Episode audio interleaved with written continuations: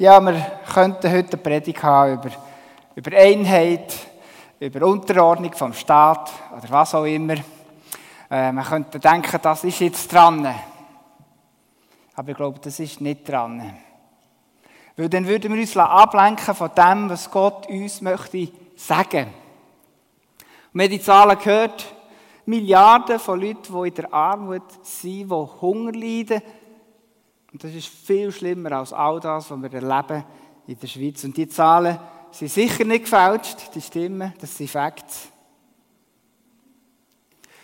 Und ich denke, der Text von heute möchte uns etwas sagen, genau in dieser Situation. Und darum möchte ich euch alle auffordern, lasst es nicht zu, dass irgendwelche anderen Themen uns von unserem Auftrag ablenken Ich lese aus Matthäus 25, Vers 31 folgende. Auf einmal der erste Teil.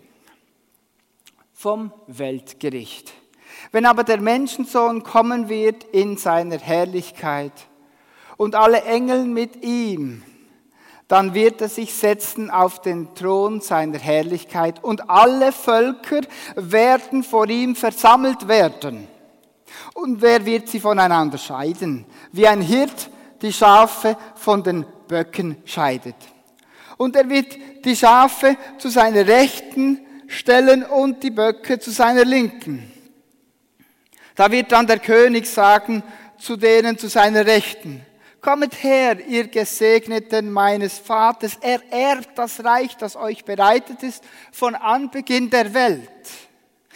Denn ich bin hungrig gewesen und ihr habt mir zu essen gegeben. Ich bin durstig gewesen und ihr habt mich, mir zu trinken gegeben. Ich bin ein Fremder gewesen und ihr habt mich aufgenommen. Ich bin nackt gewesen und ihr habt mich gekleidet. Ich bin krank gewesen und ihr habt mich besucht. Und ich bin im Gefängnis gewesen und ihr seid zu mir gekommen. Dann werden die Gerechten antworten und sagen, Herr, wann haben wir dich hungrig gesehen? haben dir zu essen gegeben oder durstig und haben dir zu trinken gegeben? Wann haben wir dich als Fremden gesehen und haben dich aufgenommen oder nackt und haben dich gekleidet? Wann haben wir dich krank oder im Gefängnis gesehen und sind zu dir gekommen? Und der König wird antworten und zu ihnen sagen, wahrlich, wahrlich, ich sage euch, was ihr mir getan habt, was ihr getan habt, einem von diesen meinen geringsten Brüdern, das habt ihr mir getan.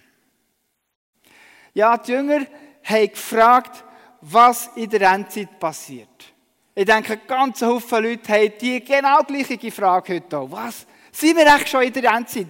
Sind das alles Endzeitzeichen? Was passiert in der Endzeit?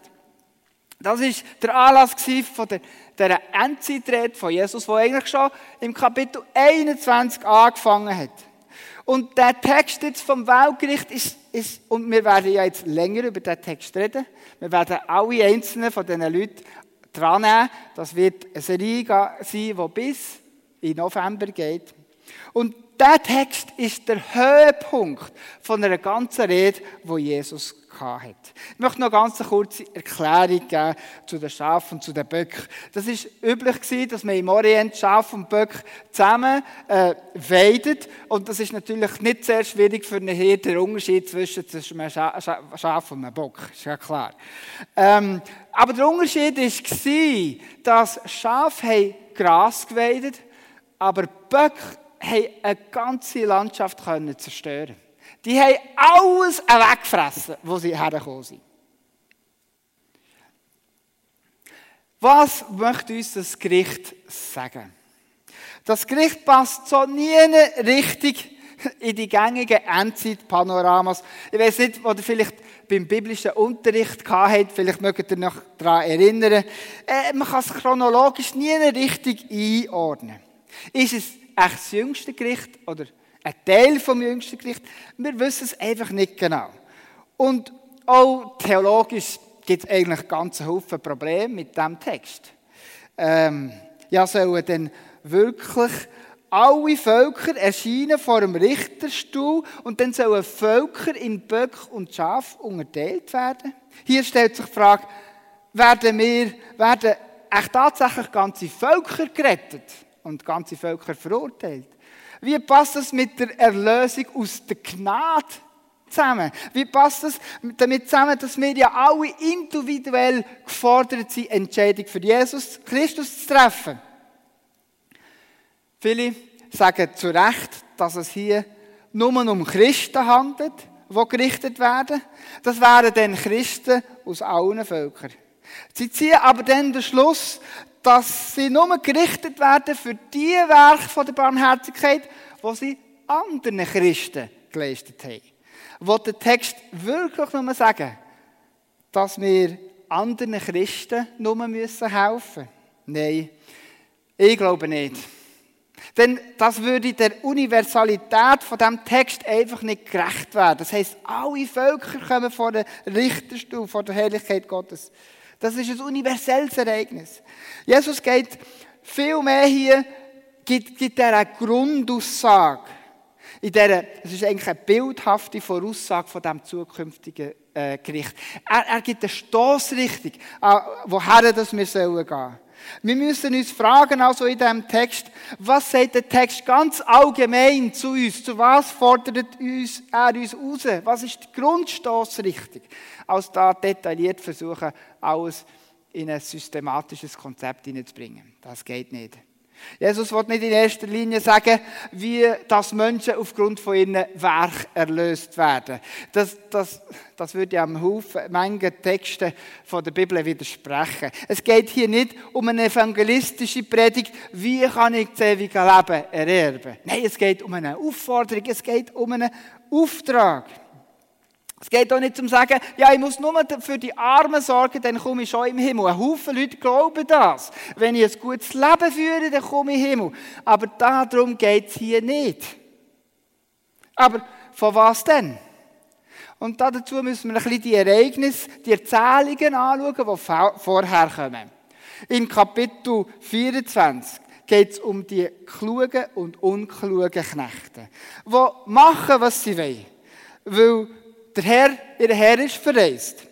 Jesus preist den Knecht, der die Wiederkunft von seinem Herr jederzeit erwartet und wo der Herr ihn dienend im Haus antrifft oder den anderen zu essen gibt. Dann Kapitel 25 kommt ab Vers 4 geht es um die Jungfrauen, vielleicht, äh, wo warten auf einen Bräutigam, äh, wo, wo am Hochzeitsfest, und der Willi Wagner hat ja erst gerade im Sommer darüber predigt, ausgezeichnete Predigt, die ich euch möchte ähm, anraten, schaut sie noch einmal auf YouTube, wenn ihr sie noch nicht gesehen habt. Mit Eingehen zum grossen Hochzeitsfest dürfen nur fünf von den zehn Jungfrauen, nämlich die, die genug Öl hatten, damit ihr Licht brennen kann und die Welt erhauen. Werk von der Barmherzigkeit, die kann man nicht auf einen letzten Drücker um 5 vor 12 noch schnell vollbringen. Das ist eine Lebenseinstellung. Das, das ist ein Lebensstil. Und dann ab Vers 14 im gleichen Kapitel erzählt Jesus von drei, drei Knechten, von Verwaltern, die jeweils Geld, Talent, Gabe bekommen haben, damit sie sie verwalten. Und einige von ihnen investieren sie mutig, in, äh, damit es eine Frucht bringt, wie das die Bibel sagt. Aber einer davon hat Angst gehabt. Er sagt, ich ist sowieso nicht mein Geld. Ich tue es lieber vergraben. Und der ist verurteilt worden. Und dann als nächstes kommt dann unser Text, den ich anfangen lesen. All diese Texte vorher sind beispielhafte Gleichnisse sind keine Tatsachenberichte. Und auch unser Text hat Elemente von Gleichnis. Der glaubt ja nicht, dass es wirklich Schafe sind, die dort gerichtet werden und wirklich Böcke, damit sie ja mehr gemeint. Das ist ein Gleichnis. Aber viele gescheite Theologen, die scheuen sich natürlich von einem Gleichnis zu reden. Warum? Weil dann würde es ja auch heißen, dass das Gericht gar nicht gibt. Das Gericht wird es geben. Es ist also eine Erzählung, wo Jesus Bilder aus Gleichnis braucht, aber es handelt sich auch um einen Tatsachenbericht. Ich, äh, Und sie passen ja bestens in die Erzählungen rein, die vorher kommen. In allen Geschichten werden die hauseigenen Knechte äh, erwähnt, auserlesene Jungfrauen, beauftragte Verwalter und sie werden unterteilt in Kluge und Unkluge. In allen Geschichten gibt es ein Gericht über die Unklugen. Also, das Gericht gibt es wirklich. Und in allen Texten geht es um die Vorbereitung für die Endzeit. Und auch die gibt es wirklich. Und auch in dieser stehen wir wirklich. Es geht darum, dass wir bereit sind, wenn Jesus wiederkommt. Es geht darum, dass Jesus uns dienend vorfindet, wenn er wiederkommt. Und es geht darum, dass wir die anvertrauten Talente, die er uns gegeben hat, als Treuverwalter nutzen, dass wir vorbereitet sind wie die fünf Jungfrauen mit Öl und Licht. Und es geht darum, dass wir wie Schaf handeln, wo arme und hungrige Menschen ihnen dienen, so wie Jesus ihnen dient hat. Und in allen Texten gibt es ein Gericht über die Törichten und Unklugen. Für was werden sie gerichtet? Für das, was sie nicht gemacht haben. Sie werden für das gerichtet, was sie nicht gemacht haben. Und das passt bestens in, in eine Reihe von Texten aus dem Neuen Testament, zum Beispiel der, wo, wo Menschen nicht auf dem schmalen Weg sind gelaufen und sie klopfen an der Tür an und dann sagt Jesus, ich kenne euch nicht. Lukas 13, Vers 24. Oder der Text, wo das Unkraut zusammen, gleichzeitig wächst, auf dem gleichen Feld, eigentlich hätten sie es ja schon vorher können, dagegen bekämpfen, aber sehr aus Nein, nein, ganz am Schluss wird dann unterteilt. Das Unkraut wird verbrannt und die Ernte wird eingeholt. Es geht in diesen Text um Treue und Wachsamkeit der Christen angesichts vom kommenden Gericht. Es geht nichts aktueller als das. Aber die Wachsamkeit zeigt sich nicht in einem Widerstand von der Kirche gegen Gesellschaft, sondern in aktivem Dienst, Selbstaufopferung, Selbsthingabe von der Kirche.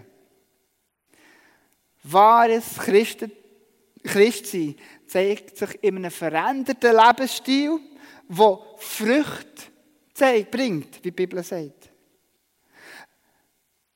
Es sind Werke von der Barmherzigkeit, die Früchte. Und warum sollen Christen, die doch eigentlich aus Gnade erlöst sind, doch an ihren Werk gemessen werden, fragst du dich jetzt vielleicht.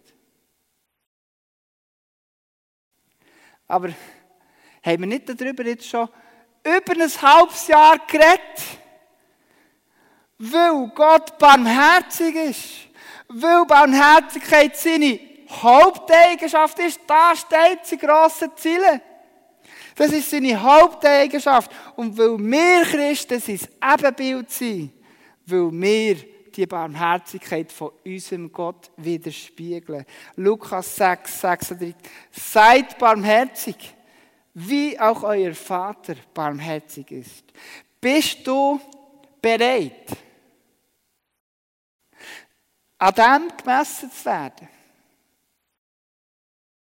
An deiner Barmherzigkeit. Oder sagst du, ja, es wird noch lang gehen, bis Jesus kommt. Das ist ja so 2000 Jahre vorbeigegangen. Wird, wird wohl noch ein paar Jahre gehen, bis er kommt. Wie die Schüler in einer Klasse. Die Lehrerin verlässt das Klassenzimmer und sagt, ich komme gleich wieder. Es dauert aber viel zu lang für die Kinder. Der Scherdan und der freche Peter fangen an, die anderen Kinder zu ärgern und tanzen auf ihren Boot um. Die Vreneli und Vanya schreiben fließig ihre Hausaufgaben, aber sie können sich kaum konzentrieren. Der, der Fritzli, der schießt Papierfötzchen um und Juliana zeichnet auf der Wandtafel eine Karikatur von einer schimpfenden Lehrerin. Plötzlich kommt die Lehrerin ins Klassenzimmer. Was denkt ihr, wird passieren? Niemand hat es erwartet. Der Peter, der Sherdan, der Fritz und Juliana, die sind natürlich verschrocken. Aber für das Vreneli Und für die Vanya ist die Rückkehr von der Lehrerin eine Erleichterung und eine grosse Freude. Wie erwartest du Jesus Christus? Jetzt geht es ja hier um das Gericht. Und wenn wir an das Gericht denken, dann denken wir immer klar an eine Strafe für etwas, was wir falsch gemacht haben. Aber darum geht es ja hier gar nicht. Äh, äh, es geht um die Sachen, die sie nicht gemacht haben. Der Höhepunkt von dieser ganzen Geschichte ist der zweite Teil. Auf den zielt Jesus an und den möchte ich jetzt euch vorlesen, ab Vers 41. Und dann werden auch sagen, wird, wird er auch sagen zu denen, die zur Linken, äh, bei euch Linken, geht weg von mir, ihr Verfluchten, in das ewige Feuer, das bereitet ist dem Teufel und seinen Engeln. Denn ich bin hungrig gewesen und ihr habt mir nicht zu essen gegeben. Denn ich bin durstig gewesen und ihr habt mir nicht zu trinken gegeben. Ich bin ein Fremder gewesen und ihr habt mich nicht aufgenommen. Ich bin nackt gewesen und ihr habt mich nicht gekleidet. Kleiderdusch kommt jetzt daher. Ich bin krank im Gefängnis gewesen und ihr habt mich nicht besucht. Dann werden auch sie antworten und sagen, ihr wüsstet ja, was sie sagen. Wenn wir die Hunger gesehen? Wenn, wenn, wenn, wenn. Dann wird er ihnen antworten und sagen, wahrlich, ich sage euch, was ihr nicht getan habt, einem von dieser geringsten, das habt ihr mir nicht getan. Und hier fehlen, hier fehlen plötzlich die Brüder.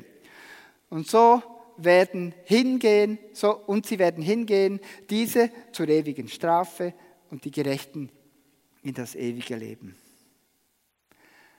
Merkt ihr etwas? Die Böcke haben nichts falsch gemacht. Sie haben alles richtig gemacht. Aber sie haben das Richtige nicht gemacht. Erinnert ihr euch an Jakobusbrief, an diese Reihe, die wir sozusagen als Vorbereitung hatten, zu der jetzt? Jakobus 1, 27, ein reiner und unbefleckter Gottesdienst vor Gott, dem Vater, ist der, die Waisen und Witwen in ihrer Trübsal besuchen und sich selbst von der Welt unbefleckt halten. Oder Jakobus 2, Vers 15, auch den haben wir gehabt. Wenn ein Bruder oder eine Schwester nackt ist und Mangel hat an täglicher Nahrung und jemand unter euch spricht zu ihnen, unter euch spricht zu ihnen, Geht hin in Frieden. Also Shalom, seht ihr. Wärmt euch und sättigt euch. Ja, mit was denn? Ihr gebt ihnen aber nicht, was der Leib nötig hat. Was hilft ihnen das? So ist auch der Glaube, wenn er nicht Werke hat, tot in sich selber. Die Böcke haben die Hungrigen, die Durstigen, die Fremden, die Armen, die Gefangenen gar nicht bemerkt. Die haben sie gar nicht gesehen. Sie haben gedacht, ja, die Welt ist ungerecht. Das ist halt einfach so. Kann man nichts daran ändern. Sie waren blind für die Not in dieser Welt. Warum? Einfach, weil sie nicht hergeschaut haben. Weil sie nicht richtig hergeschaut haben. Sie haben sich davon versteckt. Wie beim barmherzigen Samariter. Er hat hergeschaut, aber die anderen haben einen grossen Bogen gemacht und sind davon gelaufen. Manchmal sehen wir nicht einmal die Menschen, die in unserem eigenen Land vor unserer Haustür Not leiden. Wie viel weniger haben wir eine Sicht für die, die weit weg zu Afrika, zu Mosambik oder weiss nicht wo leben. Nein, wir Schweizer, wir sind neutral. Wir sind neutral gegenüber dieser Frage. Der John Stott ist einer der bekanntesten Theologen der Neuzeit überhaupt. Und er hat einen ganz wichtigen Satz gesagt. Wir müssen globale Christen sein mit einer globalen Sicht, weil unser Gott ein globaler Gott ist. Der globale Gott ist der Gott von allen Völkern, die hier beschrieben werden. Und er richtet sie nach, nicht nach dem, was sie falsch gemacht haben, sondern nach dem, was sie nicht gemacht haben. Mach dir das heute Abend zu deinem Gebet. Gott, mach mir die Augen auf. Die Augen auf für das, was ich nicht gemacht habe. Und hilf mir das zu tun, was ich sonst nicht machen würde. Jetzt kommen wir zur Begründung und vielleicht fragst du dich ja zu Recht, wie kann Jesus so etwas verlangen? Sind wir Christen denn verantwortlich für das Leid auf dieser Welt? Müssten wir denn für alle Armen aufkommen? Sind wir denn für Gerechtigkeit in dieser Welt zuständig? Das ist doch du noch, oder nicht? Das ist doch zu viel verlangt für eine Kirche, für uns Christen. Hinter dieser Aufforderung von dem Gericht an uns Christen steht keine neue, neue Forderung. Um das Gericht besser zu verstehen, müssen wir zu Hebräer 1, Vers 8 bis 12 gehen. Ihr könnt es dort selber aufschlagen. Äh, wenn ihr Verse 8 und 9 leset, dann geht es dort auch um ein königliches Gericht vor dem Thron und dem Zepter von Jesus als Zeichen von seiner Gerichtsbarkeit. Der, der, der Hebräerautor tut alles Psalmen ähm, ähm, zitieren. Es geht also um Texte aus dem Alten Testament. Und wie in Matthäus 25 20 lesen wir auch dort von der Liebe vom König für Gerechtigkeit und seinem Hass gegenüber der Ungerechtigkeit. Und wenn wir weiterlesen in Vers 10, also äh, Hebräer 1, Vers 10, dann kommt dann Begründung für das Gericht. Und er zitiert auch wieder aus dem Alten Testament, nämlich aus Psalm 102, 26. Und der heißt so, und du Herr hast am Anfang die Erde gegründet und die Himmel sind deine Hände Werk. Sie werden vergehen, du aber bleibst. Sie werden alle veralten wie ein Gewand. Und wie einen Mantel wirst du sie zusammenrollen, wie ein Gewand werden sie gewechselt werden. Du aber bleibst derselbe, deine Jahre werden nicht aufhören. Da in diesem Psalmtext vergleicht äh, der Psalmist, der eben vom Hebräerbriefautor zitiert wird, die Welt wie mit einem Stoff, mit einem Gewand. Wenn dort steht, die Erde und der Himmel sind deine Hände Werk, dann ist da damit dahinter das Bild von einem Weber, wo Vater, excuse, ich habe vorhin noch etwas getrunken, jetzt ist es gerade aufgekommen. Da ist dahinter das Bild von einem Weber, wo Faden um Faden verwebt, miteinander verwebt, bis es zu einem Stoff wird. Tausende und Abertausende von Fäden müssen miteinander verwoben werden. Kunstvoll noch auf Farben muss, muss geachtet werden. Ähm, am Anfang sind dann all die miteinander verwobenen Fäden wunderschön geordnet. Prächtige Farben leuchten dort raus, Purpur, Gold oder was auch immer. Und er ist ganz stark und fest. Und so hat Gott alles von Hand gemacht, geschaffen. Auch alle Menschen hat er geschaffen, harmonisch in Abhängigkeit zueinander, prächtig miteinander verwoben, in Abhängigkeit zueinander. Und der Zustand von der Abhängigkeit, von der Perfektion nennt die Bibel Shalom. Frieden. So hat Gott die Erde geschaffen. Alles schön miteinander verwoben. Und er sagt, es ist gut so. Es ist sogar sehr gut so. Alle grundlegenden Bedürfnisse von Menschen waren am Anfang still, gewesen, hatten Nahrung, Kleidung haben sie keine gebraucht, ähm, er, er hat Frieden mit Gott gehabt, äh, seine religiösen Bedürfnisse waren still. Er hat Frieden mit den Mitmenschen gehabt, das, was man heute vielleicht eine gute Ehe kann nennen.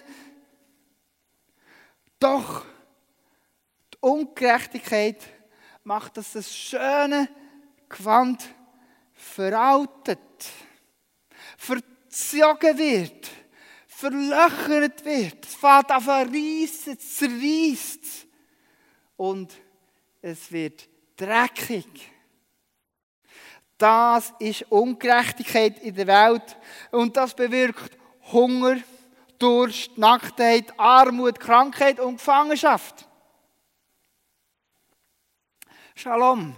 Das ist also die Art und Weise, wie die Welt eigentlich sollte sein. So grüßen sich ja äh, die jüdisch, hebräisch stämmige, jüdisch stämmige. Shalom.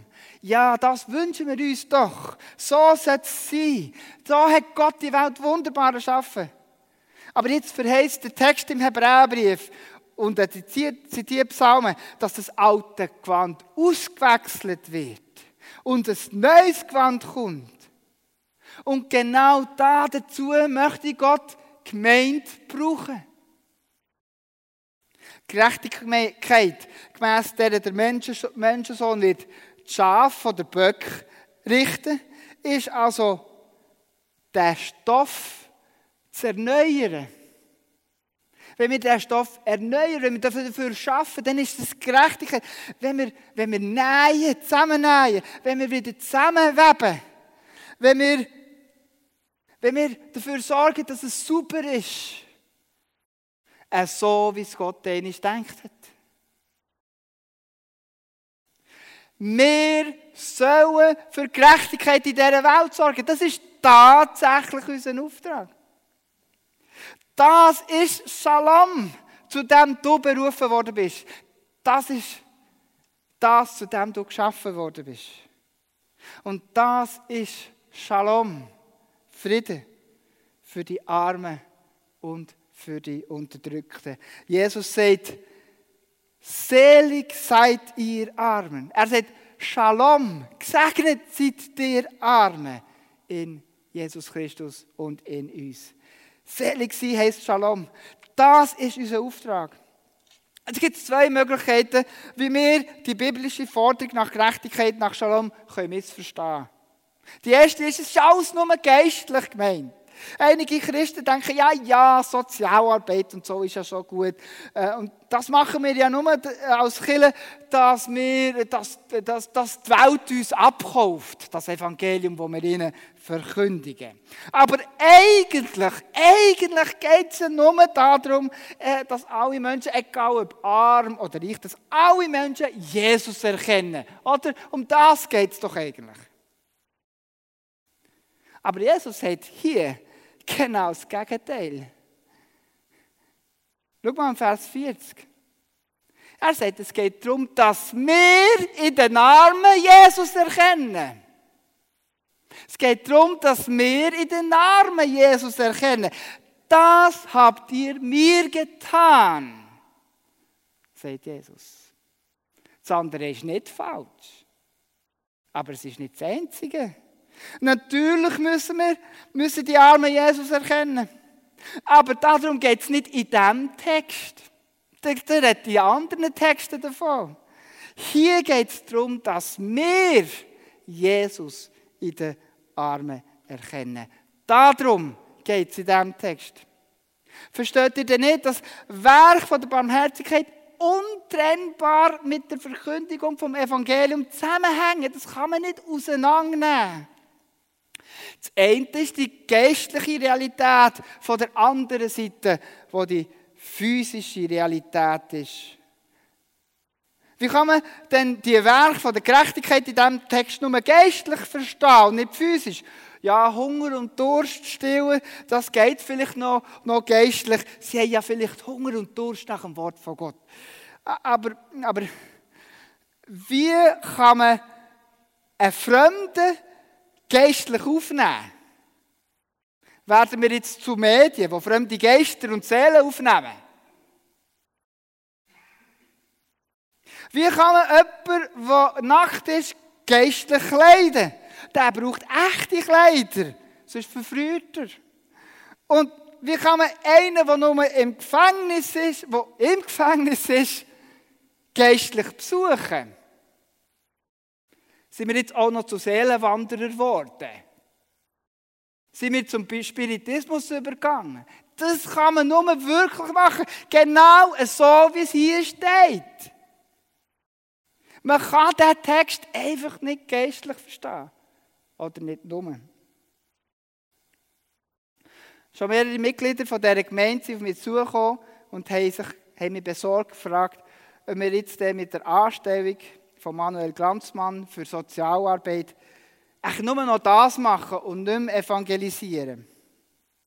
Ich frage euch, wer hat euch verzaubert, dass ihr sofort einen Widerspruch seht zum Evangelium, wenn jemand von Sozialarbeit redet? Das ist doch kein Widerspruch. Wer hat euch eingeschärft, dass Mission nur eine Verkündigung ist? Werk von der Barmherzigkeit gehören untrennbar mit dem Evangelium zusammen. Sonst ist das Evangelium einfach nur leere Worte. Und wir wären dumme Geissböcke, die nur blöd rummeckern, die sich nichts sagen und am Ende gerichtet werden. Nächstes Jahr werden wir, das verspreche ich euch, ein Jahr lang über Evangelisation reden. Das kommt nächstes Jahr. Und am 23. am Anfang gibt es dann live on stage. Aber das Jahr ist das Jahr. Das Jahr von der Barmherzigkeit. Und wir werden nur über das reden, weil wir viel zu wenig über das geredet haben. Scheibe aus Uganda vor zwei Wochen war bei uns. Es ist ein sichtbares Beispiel, wie gelebte Barmherzigkeit, auf Englisch Compassion, ein Leben kann verändern kann. Nicht nur ihr Leben, das Leben von einem ganzen Dorf ist verändert worden. Und sie hat erzählt, wie, wie ihre Familie aus dem Teufelskreis von der Armut rausgebrochen ist, wo, wo sie über Generationen unterdrückt hat. Nur weil sie in die Schule hat dürfen im Projekt. Und sie hat die gelebte Liebe von Jesus Christus in den Mitarbeitern vom Projekt entdeckt. Das habt ihr mir getan. Das habt ihr mir getan. 26 Jugendliche von der Jugendgruppe haben 50 Franken monatlich gespendet. Das ist weniger als 2 Franken. Und sie haben ein ganzes Dorf verändert.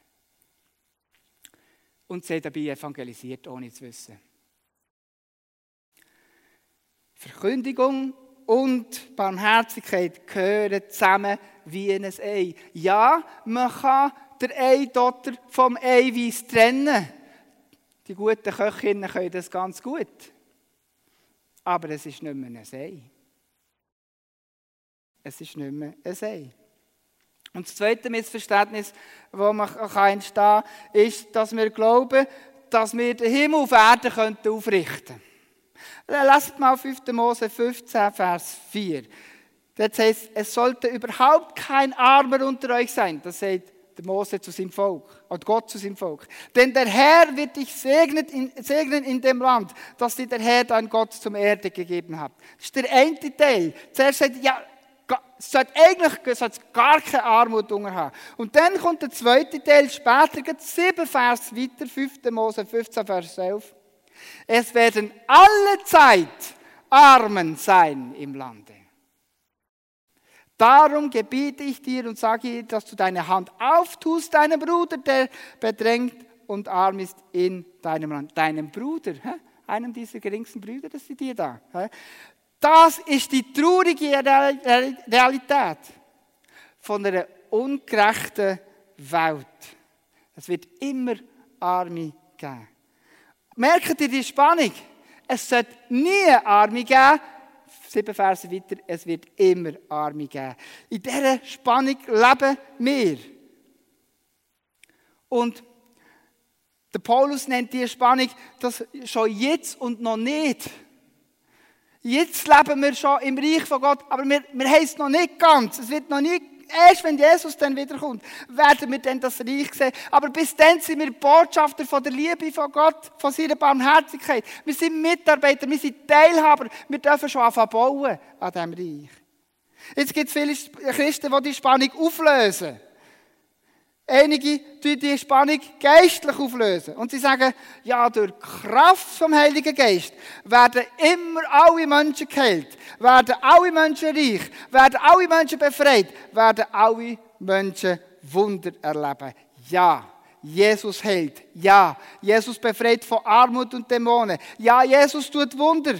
Dafür braucht er aber Menschen, die sich aufopferungsvoll sich selber im Dienst von diesen Kleinsten hergeben. So wie das Jesus da hat. Sonst wird Jesus zu dir sagen, über dich sagen, Herr, Herr, haben wir nicht deinen Namen geweissagt? in deinem Namen geweissagt? Haben wir nicht in deinem Namen Dämonen ausgetrieben? Haben wir nicht in deinem Namen viele Machttaten getan? Dann werde ich ihnen bekennen, ich habe euch nie gekannt. Weicht von mir, ihr, die das Gesetz übertretet.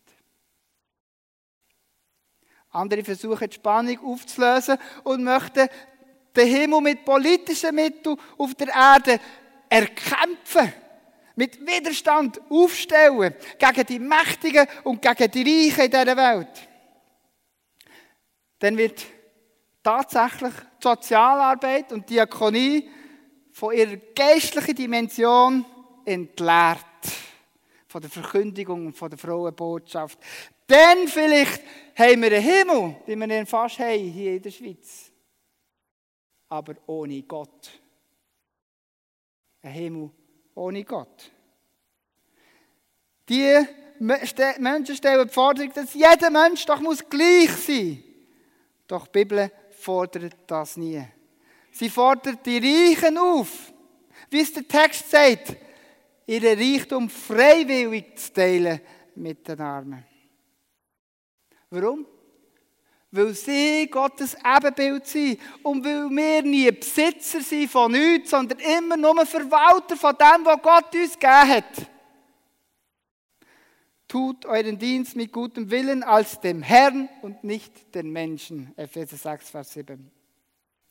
Und Matthäus sagt genau das Gleiche mit anderen Worten. Er sagt, das habt ihr mir getan. Der Himmel auf Erden wird immer nur bruchstückhaft ein Stückwerk sein. Schaut in 1. Korinther 13, Vers 8 bis 12. Da könnt ihr es nachlesen. Aber Simon, jetzt sagst du doch, immer redest du vom Evangelium. Immer kommt noch Jesus am Schluss. Was sagt denn heute die Predigt, wo ja so über ein Gericht geht und Forderungen? Was sagt denn da heute für ein Evangelium für mich? Was ist das Evangelium in diesem Text? Und ich muss sagen, du hast recht. Es ist nicht das Evangelium für dich, sondern es ist das Evangelium für die Armen und Hungernden in der Welt. Du bist jetzt nicht einfach Empfänger und Nutznießer vom Evangelium. Wenn Jesus in dir lebt, dann bist du das Evangelium für sie. Du bist das Evangelium für die Armen. Selig sind die Armen, weil Christen sich ihnen werden annehmen.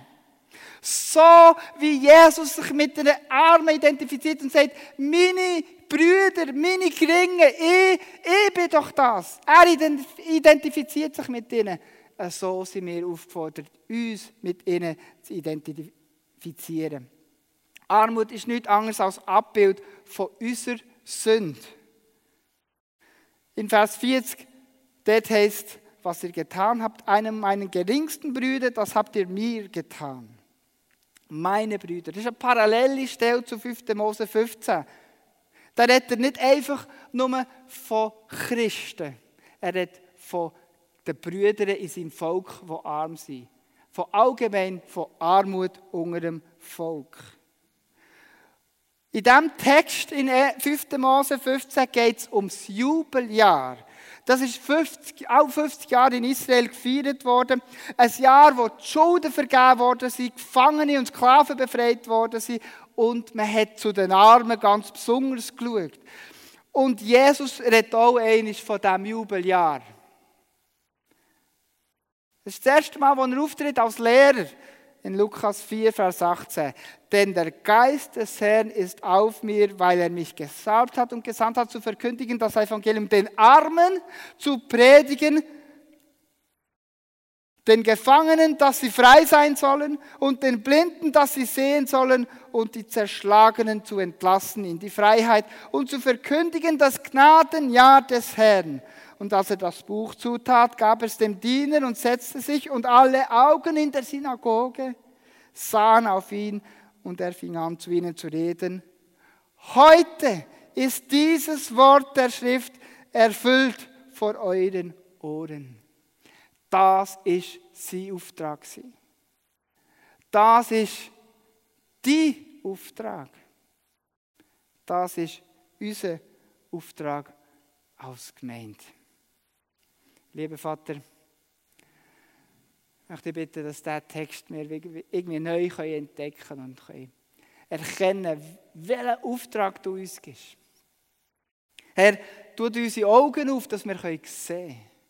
Tut unsere Herzen auf, dass wir fühlen können. Tut unseren Verstand auf, dass wir wissen, wie dass wir etwas dazu beitragen können für Gerechtigkeit in dieser Welt.